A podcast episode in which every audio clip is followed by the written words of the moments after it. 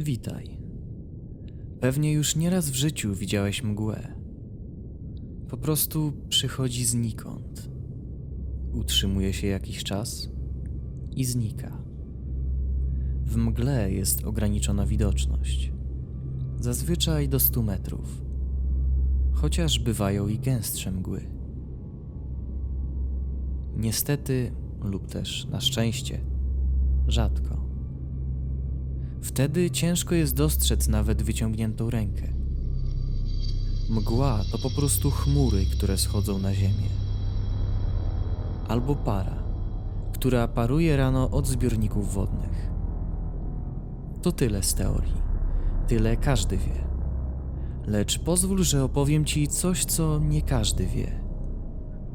Opowiem Ci, co się dzieje podczas mgły, kiedy masz ograniczoną widoczność.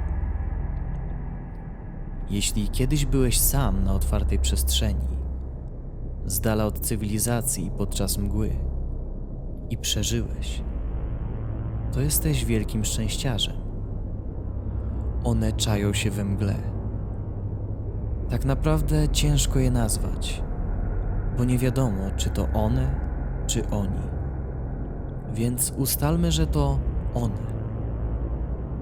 Jak każde żywe stworzenie na ziemi, one też muszą się odżywiać. Mgła jest czasem ich łowów. Zazwyczaj polują na zwierzęta takie jak króliki, które samotnie biegają po łące. Lecz ich głód jest wielki. One chętnie polowałyby na człowieka, ale człowiek jest istotą społeczną. Zazwyczaj porusza się w grupie, a wtedy one boją się zaatakować. Lecz jeśli jakiś człowiek znajdzie się sam podczas mgły, one nie pogardzą takim kąskiem. Im gęstsza jest mgła, tym bardziej możesz być pewien, że są w pobliżu. O to właśnie im chodzi, żebyś ich nie widział. Stoją zawsze poza zasięgiem twojego wzroku, więc nawet jeśli patrzysz się w ich kierunku, to ich nie widzisz. A one czekają, aż się odwrócisz, żeby podejść bliżej. Najgorsze jest to, że nigdy nie wiadomo, z której strony nastąpi atak.